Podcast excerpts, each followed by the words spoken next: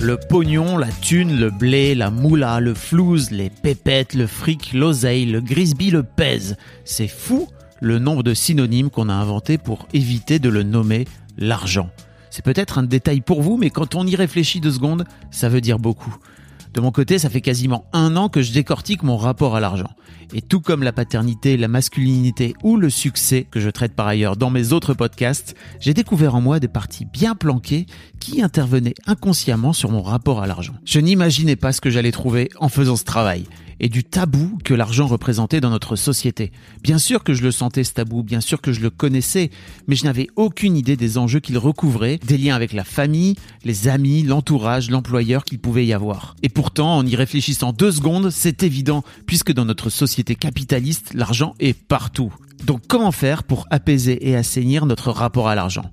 En parler, témoigner, se questionner et interroger. C'est d'ailleurs tout le but de ce podcast. Je vais aller à la rencontre de personnes qui ont toutes des situations et des rapports différents à l'argent et épisode après épisode, je leur proposerai de nous raconter leur histoire d'argent. Je suis Fabrice Florent, j'aime ouvrir des voies grâce à la voix et je vous souhaite la bienvenue dans Histoire d'argent.